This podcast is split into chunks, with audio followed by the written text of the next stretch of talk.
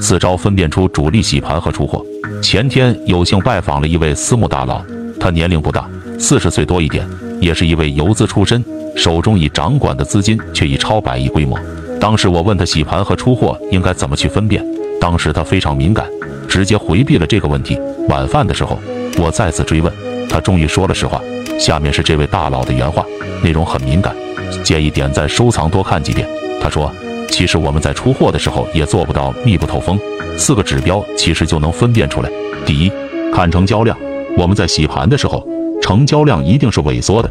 我们洗盘的目的其实就是拿散户的筹码，而在这之前，大部分筹码已经在我们手上了，所以说我们不会有太大的动作。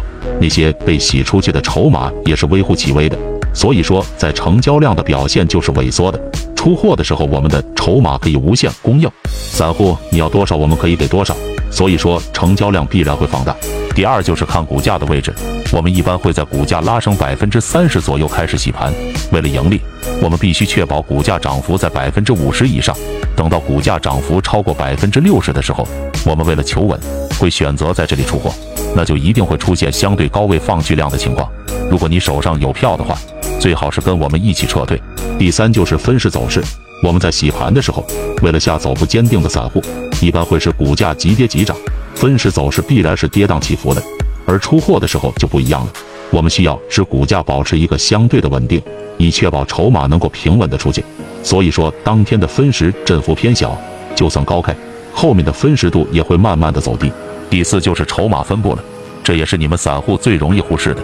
一般在洗盘时。筹码基本是在底部不动的，这个时候筹码相当于我们的弹药，所以说牢牢的要抓在手上。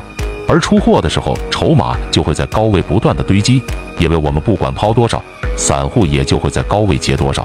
上述内容因为是口述，比较笼统，想详细学习更多一线游资与陆心法干货精髓，已整理到主页橱窗。